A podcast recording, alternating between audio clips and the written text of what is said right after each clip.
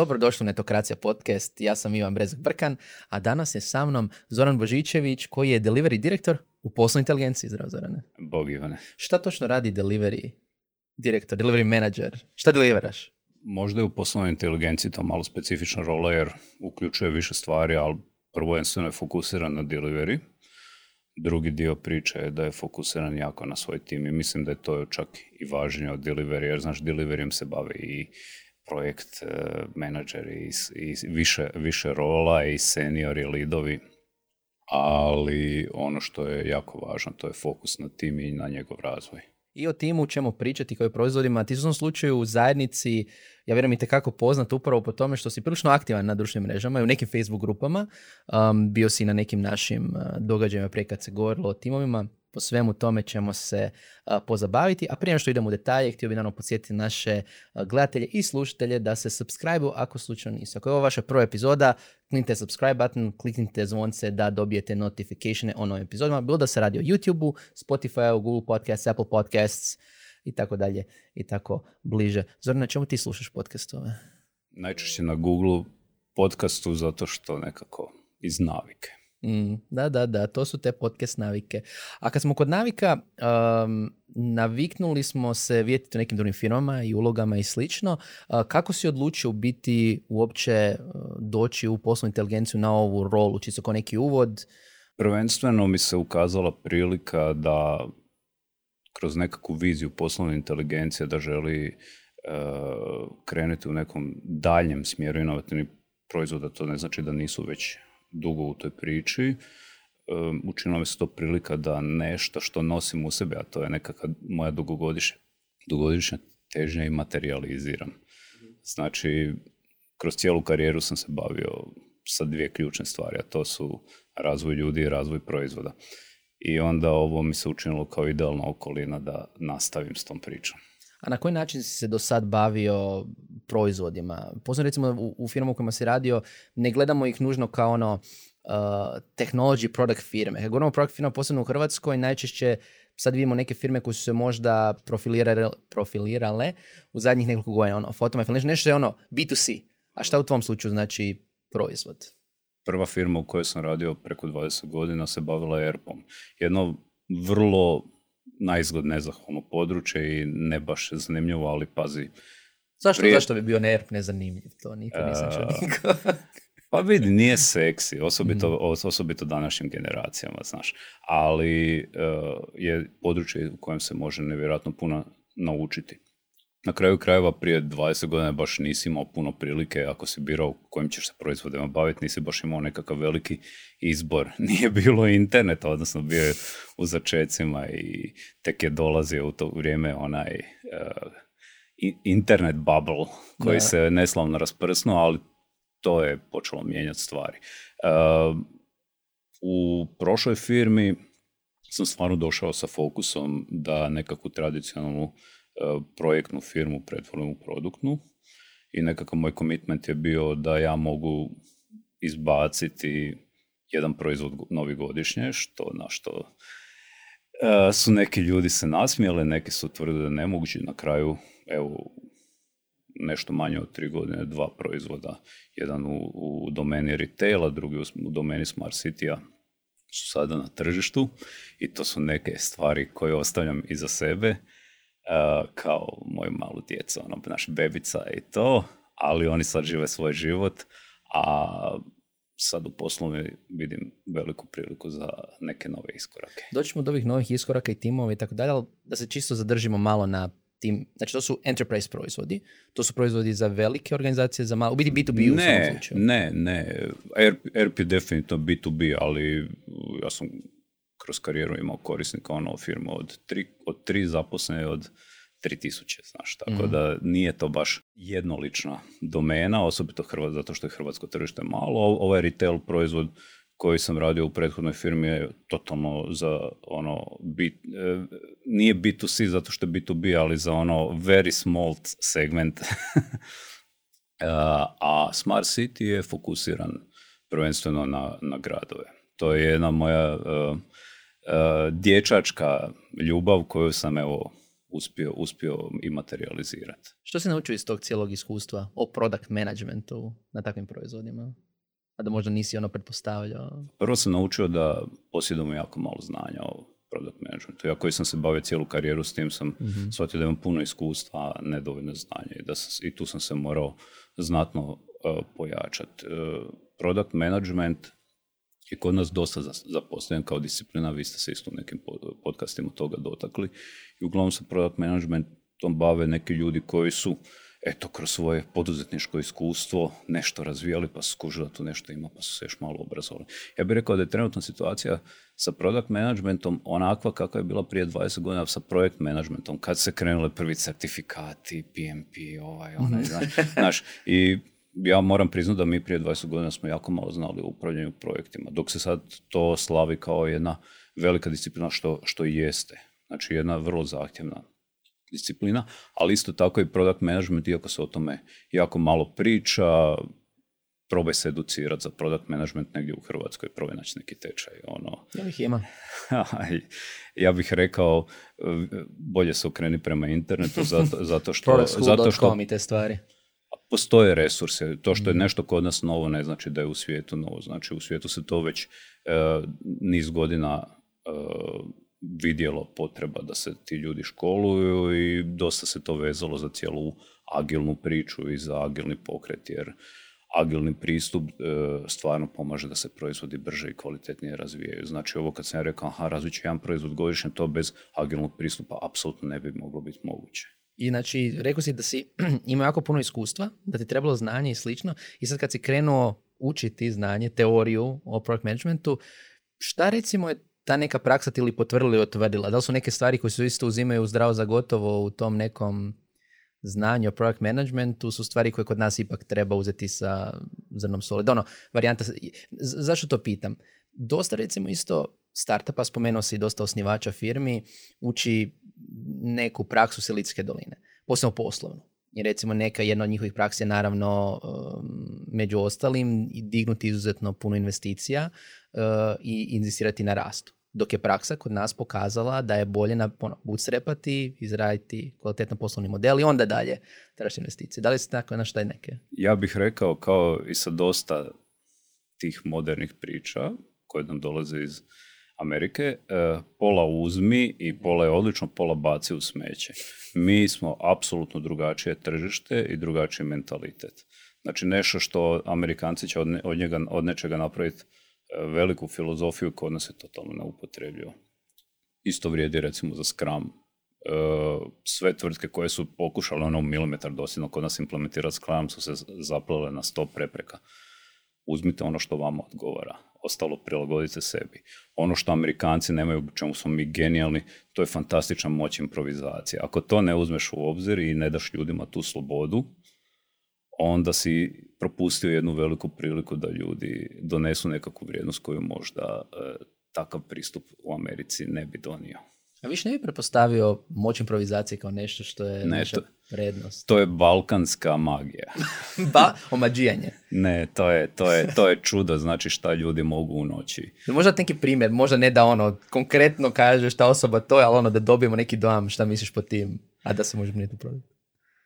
Pa ne bih ulazio u primjer jer bi mogao ne, neko se osjetiti prozvan e, sigurno, ali, ali kad e, misliš da je sve pred propasti, onda ti dođe čovjek i kaže ja sam našao rješenje i sutra u, u noći, pazi to se događa u noći i sutra ujutro prezentiramo korisniku već skoro gotovu stvar i svi padaju sa stolica, znaš ono, to je, to je, to je čudo, to ja nisam nigdje vidio nego ovdje u, u, u regiji. To, to ok, nek, doći ćemo u jednom trenutku do nekih primjera, izvući ću ja neke primjere. Um, ali recimo zanimljivo je ono što si rekao isto za Scrum, baš sam pratio isto neke priče gdje opet, uh, da, kod nas dosta tih teorija se uzima ko Biblija, aha, moramo taj recept pratiti, to tačno tako treba, a onda recimo, ne znam, pratim um, kako radi engineering timovi, bilo, ne znam, u Amazonu negdje i opet većina ovih koje, koje se najviše cijeni firmi, ne prate oni Scrum 1 do 2. Oni imaju neke svoje modele ili ti mogu birati itd. itd. Mislim, teorija je teorija, praksa je apsolutno drugo. Isto Potpuno se slažem, iako neke discipline kao što je projekt management stvarno traže da se, da se struka poštuje. Međutim, opet ćeš vidjeti da su u, na, na našem području najpo, najpoštovaniji oni projekt menadžeri koji znaju malo se odmaknuti od, od mhm. struke i, i dati svoj nekakav štih i svoju dodatnu vrijednost. Kroz različite aspekte. Nekog malo kroz opušteniji stil, nekog kroz uh, poseban način komunikacije, ali znači zato postoje pravilnici da ih se ne držimo dosljedno. Šta onda očekuješ, recimo, opet e, dolaziš kao delivery direktor u poznoj inteligenciji, radit ćeš, vjerujem, na product talentima dalje, što bi volio vidjeti da se razvije u firmi dalje što se tiče isto tih talenata? Kakve ljudi bi volio, ne znam, primjerice zaposliti na pozicijama? Što bi volio vidjeti od kolega s kojima sad dolaziš raditi? Što mi će učiniti dobar product timu? Uh, poslovna inteligencija već ima odličan tim. uh Znači, tim je prvenstveno fokusiran na usluge pametnog upravljanja podacima. Ajmo to tako globalno nazvati. Međutim, poslovna inteligencija iz tog biznisa već iz, izrodila jedan odličan uh, proizvod Data Privacy Manager koji mislim da ima ono ogroman potencijal. Neću ništa zvati unicornom jer to toliko iz, izlizan, izlizan pojam. Samo čekam, sam, to sam nedavno čuo, da, na Sunicorn. da, samo, samo čekam da na nekog naletim na ulici, ali Uh, znači imaju već na taj način su već došli do jednog odličnog proizvoda. Međutim, ideja je sa postojećim talentom pokušati produktivizirati neke druge stvari koje su do sad možda bili kao nekakva rješenja, solutioni, a sigurno postoji potencijal da se produktiviziraju. Naravno, treća je krenuti od nekih totalno novih ideja s kojima se možda nismo do sad bavili, možda ljudi ih imaju u sebi, samo ih treba otvoriti vrata da, da izađu na, na svijet i pokušati vidjeti da li imaju potencijal na tržištu. Znači, uh, tima očekujem stvarno da nema zadršku. To je broj jedan. To je ključna, ključna karakteristika, osobito ljudi koji se bave samim product eh, managementom, ownershipom, nazovimo to. Ali e, očekujem i da svoje iskustvo pokušaju, pokušaju nekako materializirati. Znači, ako imaš ono s jedne strane kreativnost, s druge iskustvo, to ti je najbolji najbolji, najbolja kombinacija da se nešto pretvori u proizvod. I naravno da kvalitetno s tim treba, treba upravljati. Što znači zadrška u ovom slučaju? Što znači ne imati zadršku u kontekstu produkta? Cijela agilna priča e, te vodi u tome da slobodno svaki član tima iznese svoje mišljenje, kaže šta, šta misli da je prava vrijednost, u kojem se smjeru treba ići, međutim u praksi to ne funkcionira uvijek. Nekad oni tihi, najkreativniji ljudi ostanu najtiši, znaš. uh E, tu ih treba ih treba s jedne strane poticat i naravno sve to onda moraš iskombinirati sa vrhunskom tehnologijom. E, najteže je možda naći talente trenutno u tom nekom developerskom svijetu koji vrhunski vladaju nekakvim novim tehnologijama. Međutim, nije nemoguće. Ja bih rekao da je još teže naći ljude koji će kvalitetno dovesti e, proizvod od početka do svog kraja ali to nije ništa novo za naše tržište. Rekao bi da svaka tvrtka koja se danas želi baviti s bilo kakvim IT biznisom se susreće s tim problemom. Da, zna da ima izazovu u talentu. A sa tim tihim talentima koje spominješ, kako recimo si u svom dosadašnjem iskustvu naučio ih potaknuti? Bilo da se bave projektom i slično. Ono. Ako su tihi, ja znaš da... Ono. Pa, znaš šta... Kako se što bi rekao Pa prvo, prvo moraš sa svakim osobno raditi. Mhm. Tu taj korak se ne može preskočiti, to mentoriranje, e, iako se ponekad pomalo e, zapostavlja, recimo u poslovno je odlično posložena priča gdje se kreće od nekakve akademije, brda akademije gdje se ono filtriraju, filtrira veći broj ljudi koji imaju potencijala za uopće baviti se ovim e, poslom kojim se poslovna inteligencija bavi, a onda svakog čovjeka treba voditi od nekakve juniorske do stvarno ono, nekakve e, senior principal, arhitekt role već za koju je, za koju je pogodan. I tu stvarno treba uložiti puno uh, izravnog rada, treba ljudima otvoriti sve mogućnosti edukacija, što opet ništa nije novo u IT svijetu, jer ako, ako se ne educiraš mrtav si. I onda ljudima treba pokazati primjerom. Znači, treba ih voditi primjerom uh, i naravno pratiti, slušati. Možda menadžeri kod nas najmanje znaju slušati. I pojedince i grupe? I pojedince i grupe, da. Šta bi njima savjetovao? jesi, jesi ti znao slušati na početku sve? Ma ne, ma ne, ma ne. Kako je to izgledalo? Sve može biti potencijalno kritično. Ma ne, vidi ono, e, kad dobiješ nekakvu priliku koja ti otvori vrata, naravno da si pun sebe i da misliš da si najpametniji ovaj, i onda pokušaš to, onda, onda udaraš glavom u zidove i sudaraš se sa svima, staješ na prste da bi shvatio da zapravo najkvalitetniji menadžeri su oni koji slušaju svoje ljude. Zapravo ljudima, ako si složio i ole dobar tim, ljudima treba dati slobodu, a ne ih mikromenadžirati. Što je u, u, teoriji super za reći, u praksi puno zapravo teže onda na kraju. Pa u praksi ništa nije od ovoga jednostavno što pričamo. Znaš, kad bi praksa bila jednostavna, svako bi se bavio s tim. Znaš. Ali ako pokušaš diktatorski, ako pokušaš uh, da se, ti donositi sve odluke, jako mala šansa da uspiješ. Nije nemoguće, ima odličnih primjera na tržištu gdje su ono one man bendovi, ono ljudi koji su imali viziju, donijeli čuda na svijet i apsolutno su to to potpuni genijalci, međutim nije svako genijalac te razine, ja nisam. Znaš, i onda kad vidiš da imaš svoje limite, da, da donekle možeš doći, a da ipak ne, nisi sve moguć, onda kažeš, de stani malo, ajde da vidimo šta moj tim može od toga napraviti. Onda vidiš da su puno ljudi u timu pametniji od tebe. I to kad shvatiš, onda, onda, onda si pre, prešao tu prvu stepenicu da, da ideš prema naprijed. Spomenuo si baš tu želju u poslovnoj inteligenciji za produktivizacijom tih nekih praksi. Prije nekoliko epizoda podcasta pričao sam sa Tomislavom Carom iz Infinuma i Productive o tome zapravo kako su oni produktivizirali Productive i to prepoznali. Um, na koji način vidiš tu produktivizaciju s jedne strane kao izazov i kako ćete eh, raditi ili želite raditi u poslovnoj inteligenciji? Znači već jedan proizvod postoji. Um, iz moje nekog perspektive, barem na domaćem tržištu nije čak, ono, poslovna inteligencija je poznata kao konzultantska firma, ne kao projekt firma, iako ima proizvod koji očito ima um, traction, ima svoje korisnike i slično. Uh, šta misliš će biti najveći izazov kod produktivizacije?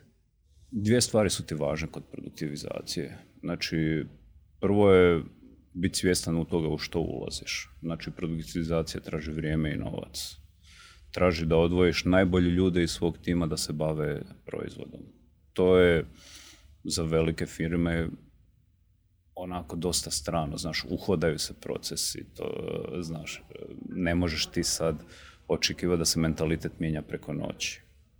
Naravno, na današnjem tržištu uh, tvrtke koje gledaju kako, kako se kreću trendovi, prodaja usluga je sve manje isplativa.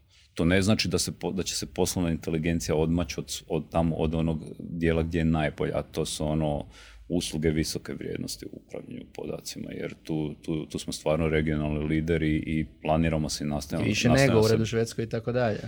U Redu Švedskoj, Londonu, Ljubljani, Podgorici, ne znam. Ima ih. Ima ih. E, više nego što sam uspio sad zapamtiti. Ali e, kad ti kreneš e, u nekakvu matematiku dugoročnu, ljudi postaju sve teži za izgraditi, zadržati, zaposliti. E, takav način poslovanja ti omogućava samo linearni rast. Aha, možeš dizati cijene, možeš zapošljavati veći broj ljudi. Do Više koje, broj ljudi, koliko sati možeš ih prodati. Do, do, koliko, do koje granice. Mhm. Sigurno se može, e, mislim da je poslovna oso, osobito sa iskorakom na britansko tržište pokazala da granica cijene čovjeka je vrlo visoka, samo treba naći pravo tržište. Ali s druge strane, ako želiš eksponencijalan rast, onda moraš ući u produktno tržište. E, i ako imaš tu viziju, onda ti nije tako teško donijeti odluku, aha, odvojit ću toliko vremena, toliko novaca uh, da izgradimo nešto što će uh, donijeti više struke koristi. Što će, neće se prodati jednom već sto ili tisuću ili sto tisuća puta. Ili Samo treba zapravo biti u neku ruku ta neka vizija koji je end goal. Naravno, naravno. Vizija, jedna, jedna vrsta žrtve, komitmenta svih, ne samo uprave, već svih koji su organizacije, jer nekad je u organizacijama koje žele raditi i svoj core biznis i produktivizaciju teško, aha, reći čovjeku je sad ćeš malo raditi na proizvodu, sad ćeš malo raditi onaj svoj usual business, e, znači ljudi koji su u tim pozicijama isto, isto trebaju dati svog osobnog doprinosa. I to, i to, i to je nekad puno tražiti ljudi. Puno je lakše reći, aha, izdvajamo vas u posebnu organizaciju, vi radite samo prodati i, i to je to. Jel misliš da mogu ljudi raditi tako ono, dijelom usluge, dijelom proizvod ili se treba od, ono, odmaknuti da fokusirano rade ili bilo, ovisi osobi? Bilo bi bolje da, da ih se izdvoji jer onda, onda mogu dobiti tek fokus, mogu se opustiti, mogu, mogu biti kreativniji, ali nije nemoguće. Nekad nemaš izbora. Da, nekad doslovno izbora. Jedna zanimljiva um, misa oko razvoja proizvoda koju sam uh, nedavno pročitao na jednom blogu ili na Twitteru, ne mogu sad ni sjetiti, govori o tome kao da u početku proizvodi su kao ručni rad, jer zapravo ti osluškuješ svakog korisnika, pokušavaš shvatiti njihove potrebe, prilagoditi, doći do, u biti znam gdje sam to čuo, to sam čuo na podcastu od uh, Masters of Scale, od osnivača LinkedIna, gdje je ugostio osnivača Airbnb-a, Bernard Cesko, koji je govorio zapravo da za razvoj Airbnb-a u početku su imali ta ručno rađena iskustva da svaki korisnik bude zadovoljan, da bi onda vidjeli što tih super momenata oni mogu skalirati dalje. Slušanje korisnika je jedna velika kvaliteta product managera. Znači, dok je recimo komunikacijska vještina i pedantnost uh, ključna za projekt menadžere, za projekt menadžere bi rekao da je, da je ta vještina slušanja ne samo tržišta, iako je to naj, apsolutno najvažnije, već i svog tima jedna od najvažnijih stvari. Znači, osluškivanje, testiranje, pokušavanje. Mi smo, nažalost, par je to moje viđenje, prešli onu granicu kad se moglo na tržište izaći aha, MVP, minimal viable product i sad ti nešto staviš, ima tri feature i svi kažu wow, super, sad i odjednom imaš milion korisnika, veliki traction i onda ti skupiš investiciju i kreneš u, kreneš razvijati zapravo proizvod kakav bi trebao biti. Ne, to, to vrijeme ja bih rekao, prošlo. I znači ti, ako ne izađeš sa skoro full scale proizvodom na tržište, ne možeš uspjeti. Nećeš dati ni šansu. Nećeš dobiti šansu. Može se na, u nekim specifičnim nišama u B2B ući na mala vrata i neki su uspjeli, evo sad si spomenuo Tomislava, znači oni su krenuli tako jednog po jednog korisnika pa stvoriš e, solidan broj, ali bih rekao da su i oni već imali prilično zreo proizvod kad su krenuli prema, prema van. Što najbolje, baš sam htio dati primjer, konkretno on je u epizodi rekao upravo, složili ste se, a to je da na tržište treba doći sa feature setom. Doslovno, znači sad vi morat ću napisati neki članak ili posebnu epizodu s vama dvojicom, doslovno o toj temi, uh, jer da, nema više MVP-anja. Ali daj mi reci kod slušanja korisnika, um, je li slušanje korisnika u B2B na neki način drugačije ili ima neke specifičnosti u odnosu na slušanje ono, u B2C. U B2C imaš opet tonu korisnika, milijune možda, anketice, ono, kako najbolje osluškivati po tebi iz dosadašnje prakse B2B? Rekao bi da je B2B lakši. Jer ih je manje? Uh, jer ih je manje jer znaju svoj fokus, znaju svoj posao. Ne znači da trebaš sve uzeti zdravo za gotovo, ali B2C je kaos. Uh, znači, najglasniji su možda oni najgori. Znači, koje ne trebaš poslušati, znaš. I sad kad ti kreneš u istraživanje tržišta, kreneš u analize, A-B, testiranje grupe, fokus i sve, možeš dobiti totalno krive rezultate. Koliko je startupa na tome propalo, dragi Bože. E, Ali oni su rekli da žele taj feature. Da, da, nije problem što su rekli da žele taj, već si propustili neki koji možda nisu, nisu rekli. U B2C-u bih rekao da je ključno da u timu imaš nekoga koji jako dobro poznaje e, tržište, koji jako poznaje taj specifičan biznis, kao nemaš, kupi ga, nabavi ga, nađi ga negdje. E, ne znači da neće doći s nekakvim predrasudama, to je opasnost toga kad, mhm. kad već dovedeš nekog čovjeka sa iskustvom, ali e, moraš kompetentno moći razgovarati sa svojim budućim korisnicima. Moraš o tom biznisu znati gotovo jednako koliko, koliko i oni. To sam naučio u ERP-u, na trenutke sam znao knjigovodstvo jednako dobro kao bilo koji šef računovodstva. I onda se pitaš, o Bože moj. Ali ne može drugačije graditi proizvod. I onda, onda to možeš i prodati. Znači, taj dio, taj dio je lakši, ali je s druge strane zahtjevniji, ne znam, aplikaciju za vrtić, za vrtićku djecu može na, teoretski napisati svaki roditelj koji ima dijete u vrtiću. Ali ako se baviš sa nekakvim fintekom, legal, e, turizmom, moraš imati izuzetno duboko poznavanje e, te grane, struke, e, ljudi koji rade, kako rade. Znači, nije to sad, evo, ja ću se baviti s turizmom, pa će sad, eto, mi se sve posrećiti, ja ću pogoditi tu točno nišu, ma ne, moraš s njima, moraš ih znati u dušu. Moraš da, potrošiti vrijeme i, da bi I onda od firme koje su baš, a ima ih i na našem tržištu, koje su u tim e, granama najjači, onda oni i mogu najbolje to produktivizirati. Tu ideju, to slušanje korisnika, to znanje je akumulirano. A si kada u kontekstu tog oslušivanja korisnika da uh, B2B klijent, korisnik zna što želi, ali krivo procijeni šta njegovi interni korisnici, odnosno zaposlenici žele od toga. Tipo ono, je, je, mi hoćemo web to, to i to strateški na razini nekoj ono, baš uh, šefova odjela i slično, a onda ispadne da, ali na terenu naši ljudi to ne mogu koristiti. Je, je. E, nažalost, nisam u jednom projektu implementacije nekakvog solutiona sudjelovao gdje se upravo to dogodilo. I to se uglavnom prevenira tako da ne dozvoliš sam sebi da pričaš samo sa upravom, samo sa šefovima, već moraš pričati sa čovjekom u skladištu, moraš pričati sa uh, nekakvim voditeljem gradilišta, sve i reći da li bi ti mogao ovo koristiti. Onda ti voditelj gradilišta kaže si ti normalan, ja moram tu gledati da li će mi neko poginut na gradilištu, a da ja tu sad imam neki tablet i cijeli dan e, nešto, nešto tapkam po njemu. Kaže, apsolutno nema šanse. I, i, i, to su, I to su standardne greške. Kad gradiš solution, još to nekako može proći. Jedan fail više manje, svi smo i doživjeli u karijeri. Kad gradiš proizvod, možda ti je to zadnji čavao u lijesu koji si si dozvolio ovaj, da propustiš. Znači, apsolutno moraš pričati sa, sa svim razinama organizacije. A u, kontekstu toga isto jedna stvar koja koju sam barem vidio i čuo isto od dijela kolega kod B2B uh, konkretno firmi je da um, dosta često im se događa da dođe opet neki veći klijent, na primjer, ne znam, ako rade u turizmu, imat će, neće im doći jedan hotel, doći im lanac hotela. I on će reći, ovo je proizvod savršen, super. E, ali mi trebamo baš ovaj feature i on će mu uzeti svojih 50 hotela.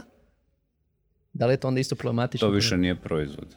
To je custom solution za koji radiš te i možda super. Ako će ti neko dati velike novce od koje ćeš se ti ponovo vratiti svom proizvodu i misliš da imaš vremena da odvojiš godinu, dvije dana da izgradiš solution za tog korisnika, ok ali načelno ti je to vrlo kontraproduktivno u razvoju proizvoda. Znači, postoje odlični primjeri, pa čak i tu na našem tržištu, ne znam, možda je Repsli najbolji, kad su izašli na američko tržište, ok ekipa, idemo rezat feature, brišemo gumicom, ostavljamo samo core, ono što treba 95% tržišta, ovo što treba 5% korisnika, to nisu feature proizvoda, to su specifični zahtjevi koji nemaju šta raditi u standardiziranom proizvodu. Šta to onda znači recimo za prozor na koje na kojima ćete i ti i, tim raditi za strana tržišta opet, znači spomenuli smo poslovne sad na različitim nacionalnim tržištima, da li smatraš da će proizvodi koje ćete razvijati će isto u neku ruku će se prilagođati određenim tržištima ili će biti za globalno? Recimo ako se opet vratimo na Tomislav Productive, on je rekao, a mi smo fokusirani na nizozemsku UK. Da li tako nešto? Fokus je u startu bitan i mhm. mislim da se treba fokusirati na najkvalitetnija i najbogatije tržište. Nema tu nikakve tajne. Ako možeš probiti američko tržište, apsolutno da. Nama je EU tu puno zgodniji, UK također, tako da ono treba imati fokus i treba vidjeti šta to, šta to specifično tržište možda malo više treba. Ako ulaziš u neke specifične grane tržišta, onda si pod nekakvom zakonskom regulativom, ako si u Europi imaš GDPR na kraju, cijelo, cijelo data, priča sa data, data privacy managerom u poslovno je izašla iz, iz priče sa GDPR-om. Ali to ne znači da su samo uh, tvrtke u Europi zainteresirane za te proizvode jer i tvrtke koje bilo što žele raditi sa, sa Europom trebaju Mora imati Da. da.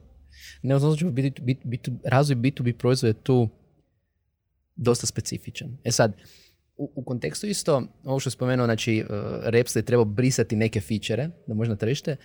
Da li si ti u neku ruku kroz svoje iskustvo i shift se više prema produktu trebao, ajmo reći, brisati neke svoje načine radi, ili ono unlearnati neke stvari?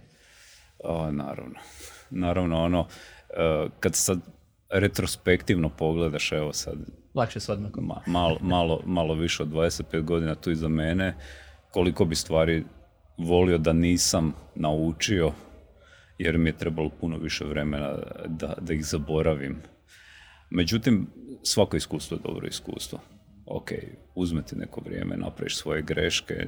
Jesu vlastite greške skupe, ali su ujedno i najefikasnije. Međutim, da, da, puno, puno toga bi izbrisao i vidi, krenuo sam ovu priču dok je IT bio sasvim drugačiji. Ja bih rekao da današnji IT, onaj IT od prije 25 godina, apsolutno nemaju nikakve veze. možeš opisati, za one koji možda nisu prije 20 godina bili aktivni u industriji, ne znaju što je bilo aktualno, čisto ono sliko... Internet je bio u povojima, koristio se mail. Čekaj, je bilo Facebook? Uh, nije bilo Facebooka, onda je izašao malo kasnije ICQ, recimo. A, ICQ, taj e. zvuk nikad neću zaboraviti. E, znači, koristio se mail, to je bila velika korist. Prvi pokušaj udaljenog spajanja kod korisnika, inače si lijepo sjeo u auto, odvezo se kod korisnika, dva dana sjedio kod njega, vratio se u firmu, tempo je bio višestruko manji, pritisak je bio nemjereno manji. Naravno nisi imao sve ove benefite interneta koje danas koristimo, a, a tehnologija je bila beskrajno jednostavnija. Znači, osobito hrvatsko tržište, aha, imao se neko, nešto firme što su imali mainframe-ove, ali sve je ostalo bilo PC, aha. Složi PC svaki dječak u svojoj garaži i prodaš ga, printer i jednostavan software. I tih 90 smo mi krenuli, aha, idemo sad nešto što je bilo do sad text, text-based sučelje, idemo to sad prenijeti na nekako na Windows. I, to, i od tog smo krenuli, ali pazi, ono mreže. Znači... mreža je krenula s razlogom. da, da, da, da, da. Mreže su bile ono super jednostavne. Danas je sve mreža. Znači, e, imao si ljude koji su znali sve o IT-u što se događa. Sve. Znači, imao si ljude koji su kompletan znali... IT, kompletan IT.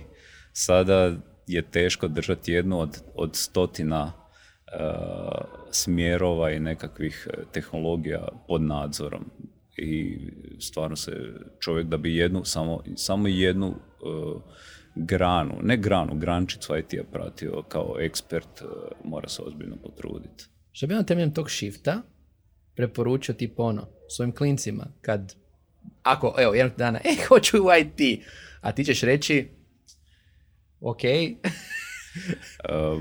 da moraš dati savjet. Da, evo ja imam dijete u vrtiću, da li da ga učim basic logiku, logiku ili kvantnu? Ili da bude influencer? uh, ok, mislim da će budućnost izroditi neka sasvim nova zanimanja koja mi uopće nećemo znati, neka će nestati. Mislim da će ovo što pričamo o velikoj potrebi za developerima koje je danas za deset godina se ona e, ne smanjiti jer će tržište jednostavno višestruko mhm. narast, ali da neke pozicije basic developer uopće neće postojati. Već sad ih zamjenjuje umjetna inteligencija, da će to za nekoliko godina potpuno umjetna inteligencija i preuzeti, međutim, bit će drugih rola i za top eksperte, ali i za oni koji možda nisu top. Tako da se, ne moraju da se niko ne mora bojati da će ostati bez posla za pet godina, ali da neće raditi ovaj posao koji danas radi, to apsolutno jamči. Da, to je nešto što možda i ti nisu spremni, kao neće raditi posao koji su radili, tko bi rekao. Ovaj, uh, nasmio si se na, na moju šalu oko uh, influencer, odnosno ne bih rekao nasmio, ali ti definitivno jesi influencer što se tiče tehnološke zajednice. Jer za jednog um, uh, IT-evca si itekako aktivan u specijaliziranim grupama za developere i tako dalje. Zašto? zašto tvoj post vidim i fino temeljito nešto ideš pitati, on se razraje rasprava, why do you do that?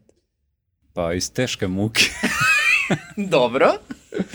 e, nije, nije krenula potreba iz užitka, niti iz, iz želje e, za nekakvom vidljivosti, već sam e, osobito po, po dolasku u Zagreb e, i kad sam još malo bolje imao, znači, iz Osijeka ne vidiš toliko cijelu, cijelu sliku, cijelu tržište. Ono, bez obzira s koliko ljudi komuniciraš i družiš se, znaš.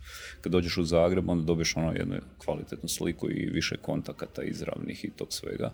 Uh, developerska zajednica, developerski biznis u Hrvatskoj u velikoj opasnosti. Kad kažem developerski, mislim i na šire. Mislim, mm, neću reći sad na cijeli IT, možda to malo preširoko.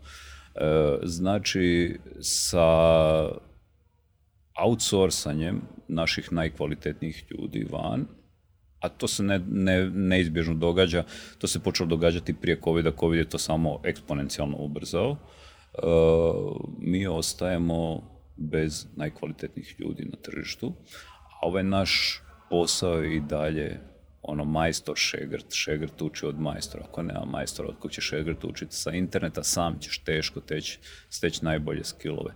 Postoje odlični fakulteti e, gdje se može naučiti temelji, ali to ti dalje ne daje one skillove e, koji su potrebni za rad. To stvarno moraš naučiti od nekog senera, nekog ko će te mentorirati.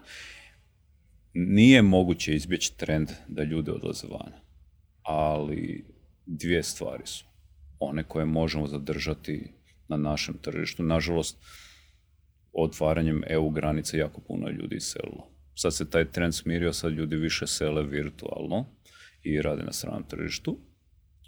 I to je super ako je to prelazna faza, pa će netko otvoriti sutra svoju firmu, zaposliti još 20 ljudi, pa ih mentorirati, onda čak nije ni bitno na kojem tržištu rade ako se nastavi taj smjer, ali jako puno ljudi kažu pa ja ću freelanca do mirovine lagano, šta, će, šta bi se ja kad mogu lijepo, lijepo za hrvatske pojmove i vrlo iznad prosječnu plaću zarađati, što bi ja se, nekog, tu se neke klincima se zamarao i to.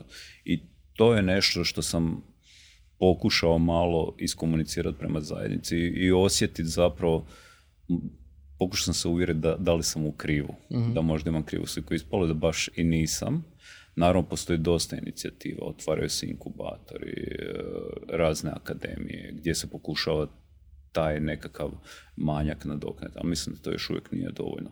Druga, druga stvar je što ne postoji nekakav veliki sklad u IT industriji, u komunikaciji prema državi, jedni prema drugima, gdje bi se mi stvarno ponašali kao zajednica. Pa pogledaj liječnike, pogledaj ove stare struke, odvjetnike ili nešto, oni su monolitni, čak i sindikati, ono, razni. Oni su monolitni u komunikaciji prema okolini, prema državi. Da li su u pravu o tom potom.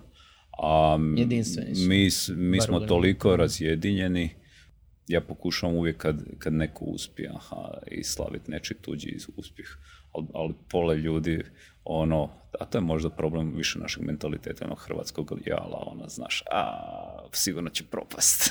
a zašto, ali zašto on to nije u tim isto, što si rekao, udrugama? Jer s jedne strane, da li je to pitanje opet tog, um, mislim, to sam raspravio sa, sa dosta freelancera i poduzetnika i uvijek mi kažu, ma nije tako, a to osjetim to ono s jedne strane, ne zavišak, nego kao, aha, mi smo freelanceri, mi moramo biti protiv poslodavaca i tipa, aha, mi smo poslodavac, pa onda ovi rade, znači doslovno žele se svađat. Ne znam čak nije ili ja. Ali... Znaš šta, lijepo je svađat kad ti je super. A ja mislim da je sad svima u, u IT industriji super. Ali to ne znači, ali to ne znači da, da, će, da će tako ostati dugoročno. I ti rizici, ja, mislim, ja sam se uključio možda malo aktivnije kad, kad, kad sam vidio rizike sa paušalnim obrtima. To, to mi je bio jedan od igrača, ne glavni i ključni, ali se tamo paralelno s tim dogodio da će tu se stvoriti jedan veliki problem. Naravno da dijelu poslodavaca zapravo nijednom poslodavcu ne odgovara kad ti ode nekakav top ekspert. Mm. Ali trend, ne možeš ti protiv trendova. S druge strane, strane da je bilo nekakvih zloupotreba toga, bilo je apsolutno. Međutim, situacija je dovela do toga da se sad preko leđa ljudi koji su možda najmanje krivi uh, pokušavaju prelomiti priče, ispraviti krive drine i dodatno potaknuti ljude da stvarno isele iz Hrvatske, bez obzira što više ne rade za hrvatske poslodavce, ali bar ostavljaju te, te, te prihode ovdje u Hrvatskoj. Sad ih stvarno pokušava otjerati ono, iz, iz države i još više smanjiti taj pool nekakvih seniora koji bi gradili dalje, dalje biznis. Mi ćemo doći možda u potencijalnu situaciju da Hrvatska neće imati svoj IT. Imaće IT-evce, ali neće imati svoj IT jer će svi raditi za strance i šta je jedna država bez IT-a. Mi smo sad u apsurdnoj situaciji da država kroz nacionalni plan oporavka ima neviđene količine novaca, znači silne milijarde koje može uložiti u nešto što je digitalno i zeleno. Sad ću prvo, prvenstveno ovdje pričamo o digitalnom, a su te teme meni u mojoj glavi jako, jako povezane. Jednostavno se ti novci neće moći potrošiti. To nije sad e, moja pretpostavka. To, to mogu se ono kladiti sad uh, u, ozbiljne novce, mm. da se dobar dio toga apsolutno neće moći potrošiti. Znači rokovi su kratki, već se puno toga, toga treba dogoditi. Ne događa se. Nažalost ne događa se zato što i državne institucije koje bi trebale raspisati razne natječaje nemaju dovoljno resursa, dovoljno kvalitetnih kadrova i to se osulo. Ali nekad smo se tukli za svaki tender, za sve, sad to postalo apsolutno nebitno. Sad nema ljudi. Sad ono, ima, ima para, nema ljudi. Ja mislim da je tako bilo i prije, ne, ne puno prije, ali i prije toga, samo nije bilo toliko novaca. Sad ova velika količina novaca... Sad je prilika veća, a zapravo se ne... Da, samo jasnije prikazuje tu sliku. I taj rizik e, će se povećavati. Ova ovo što je potrebno IT zajednici jedinstvo može donekle ublažiti, ali mislim da je potrebno poduzeti puno drugih koraka da bi se IT kao biznis u Hrvatskoj ne osigurao egzistenciju, on će preživjeti, već da bi, da bi nastavio rasti.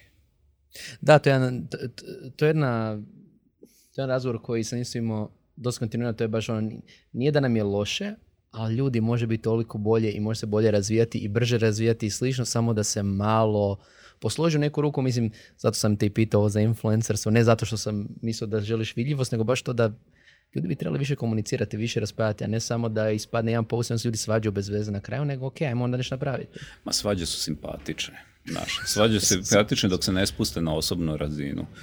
Svađe isto doprinose komunikaciji i da neki problemi postanu očiti.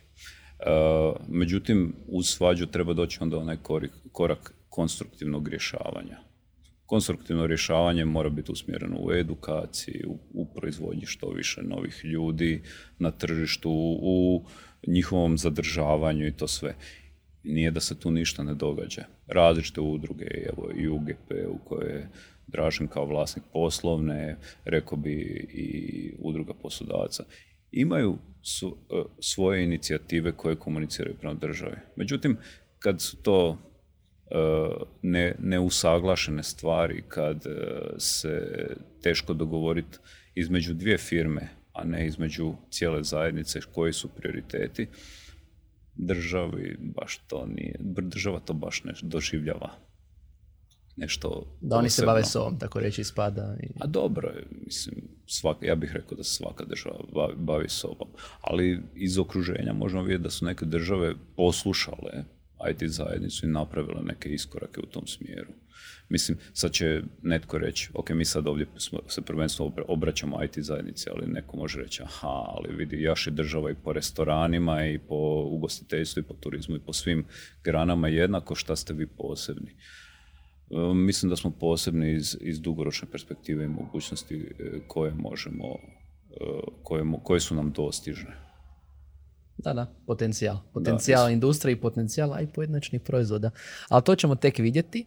Hvala ti Zorne što si bio gost na Netokracija podcastu, a za kraj čisto da li imaš što za preporučiti product zajednici u Hrvatskoj? Mislim da bi trebali tek formirati product zajednicu u Hrvatskoj i posložiti priču slično kao neke druge struke. Eh, to ćemo onda i probati, a i nam se netokracija će pomoći u tome. Uh, htio bih zahvaliti podcast studiju, naravno što nas je ugostio kao i uvijek i nas, vas naravno podsjetiti da se subscribe putem svih kanala, pa tako i Spotify, Google Podcast, Apple Podcast, svega ostaloga i naravno pratite kolegi iz poslovne inteligencije s onime što pripremimo. Vidimo u sljedećoj epizodi Netokracija podcasta. Ćao!